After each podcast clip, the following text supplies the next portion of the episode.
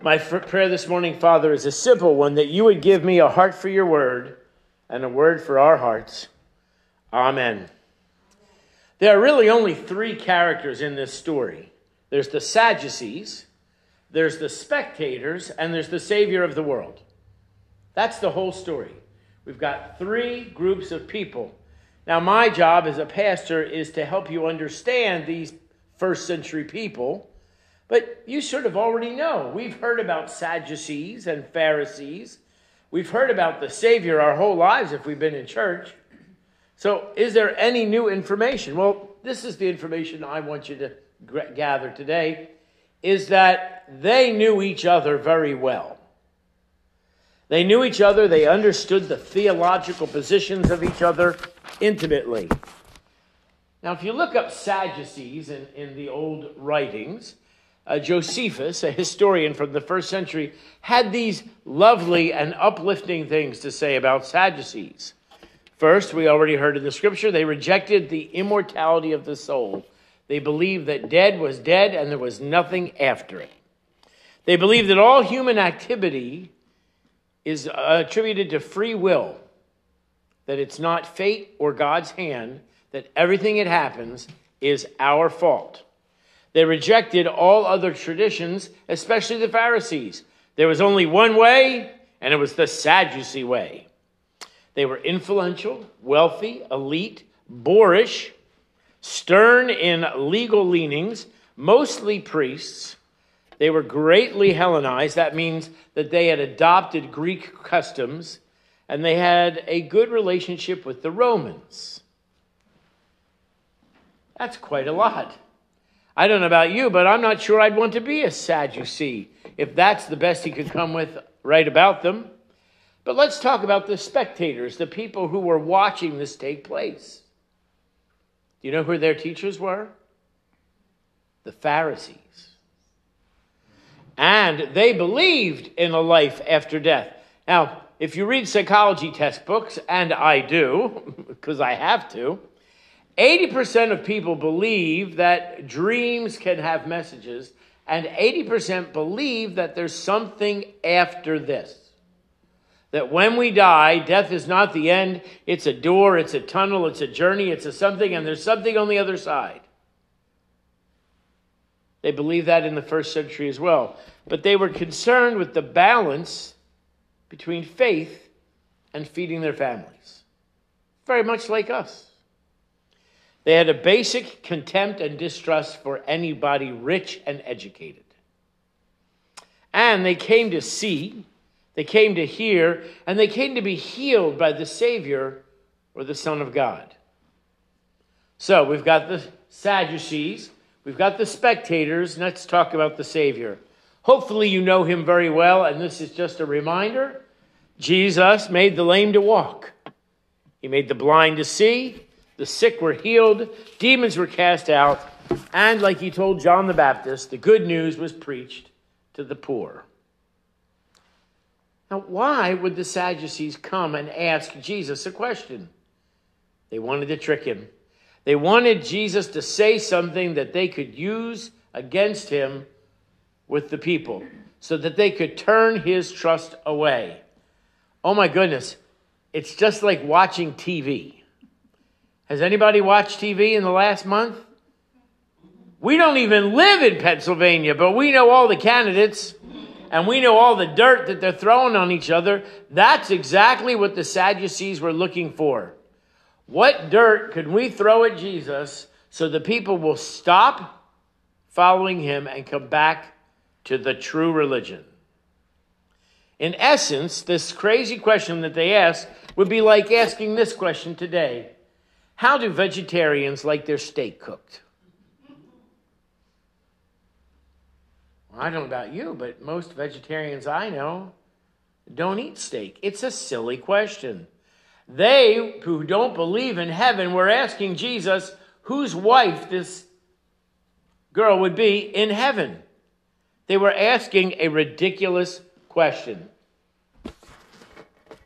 People who didn't believe in heaven were asking what heaven was like.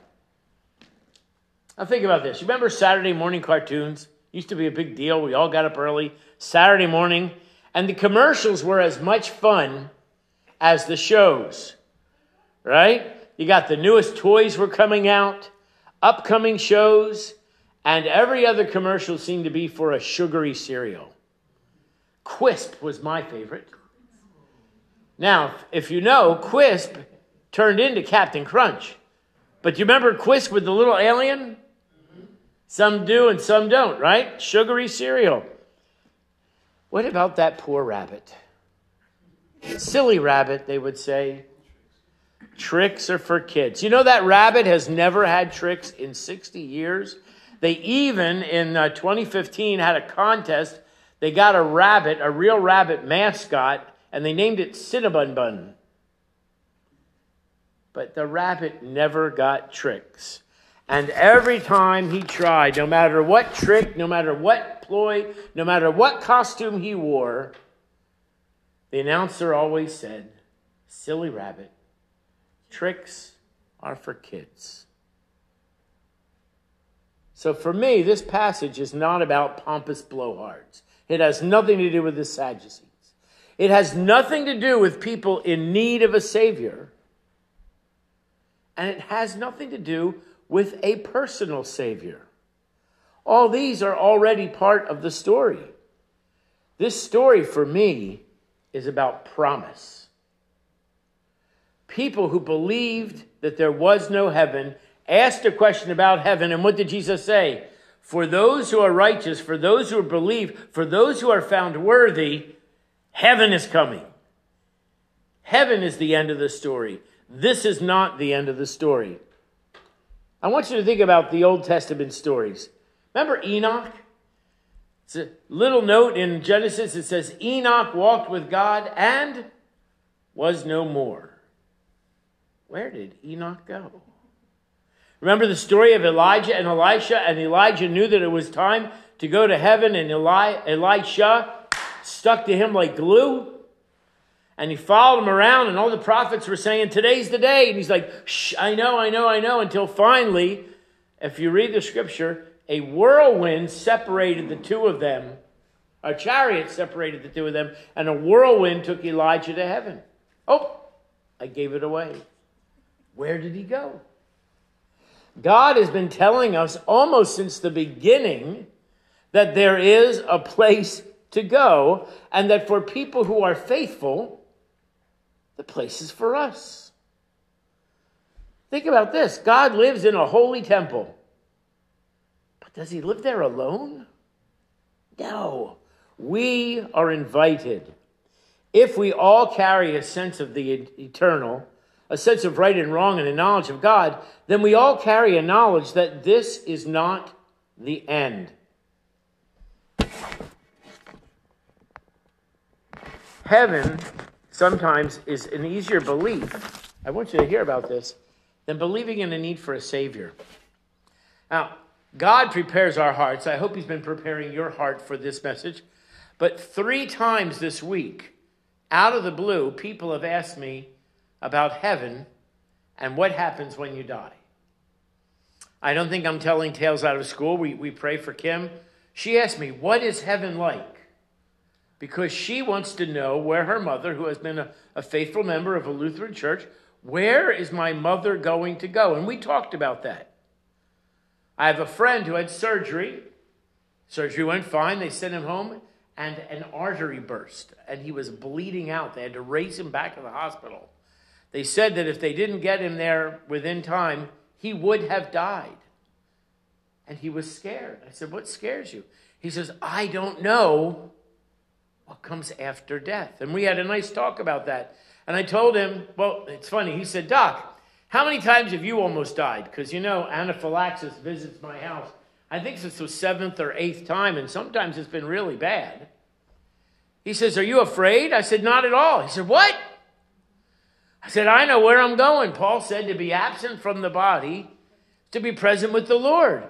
I said, Yes, I don't want to go yet. I have a beautiful wife. I live by a beautiful lake. I have beautiful grandchildren. I'm not ready to go, but when that time comes, there's a promise. And the third person who stopped into my life this week, and I told him I was going to put him in the sermon. His grandfather died. And he is really stuck in, in between denial and bargaining, or de- uh, depression. He either is crying or he can't believe it happened. We've all met people like that. And he said, I, I need to know what all the religions believe about the afterlife. And we had a long talk about what Christians believe and what Unitarians believe and what Muslims believe and what Jews believe. He said, That helped me so much. I said, Really? He said, Yes. I now know that all of those religions believe there's something, there must be something. And then he shared that his grandfather was a godly man, and now he was fairly certain he knew where his father was. Yes, I asked if he was ready to talk about where he would go. He was not yet ready. So, as I'm getting ready for the sermon, and these three people are talking to me about heaven, I realize that what's missing is the promise. Reminds me of 1966.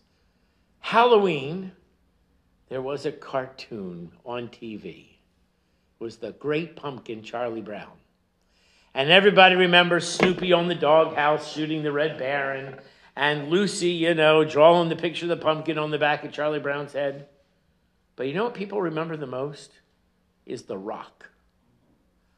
I got cotton candy, I got gum. And what's Charlie Brown say? I got a rock. Charles Schulz insisted on that being in the cartoon the person drawing the cartoon and the group working on it together didn't want it, and he said, I want it in there. And he was so emphatic that they, they said, We'll do it, but only three times. So Charlie Brown only got on the video three rocks. It was so upsetting to children in 1966 that they put their Halloween candy in envelopes and sent it to CBS for Charlie Brown. For many years after every Halloween, people would send candy to Charles Schulz's house because they thought Charlie Brown should get the candy. Why? Because there's a promise. Think about this. You put on the mask, you put on the bag, you knock on a stranger's door, you say trick or treat. There's a promise there that if you open the door, you're giving out candy. Jesus says there's a promise. If you knock on the door of the heaven and you've taken me as your Lord and personal Savior, there's a promise. And the promise is heaven. Like candy to a trick or treater or Halloween, on Halloween, a promise is fulfilled. So heaven is to a believer. For me, that's the point of the story. Not whose wife she'll be. Where we who believe will spend eternity is the promise. In our communion service today, we're going to say these words For as often as you eat this bread and drink this cup, you proclaim the Lord's death until he comes. Comes from where? Heaven. Jesus is reminding us that God's promises are true. Sometimes hard to understand, sometimes a mystery, but always true. Like the rising of the sun, the beauty of a rainbow, the joy of fellowship, praise, and doing good, heaven is real. And we can look forward to our eternity there. It doesn't matter how a vegetarian likes their steak cooked. It matters that God has prepared a place in heaven for everyone who believes. As we move to communion, join us in this meal that is, hear this, promise and promised, help and hope, sacrament and celebration. Amen.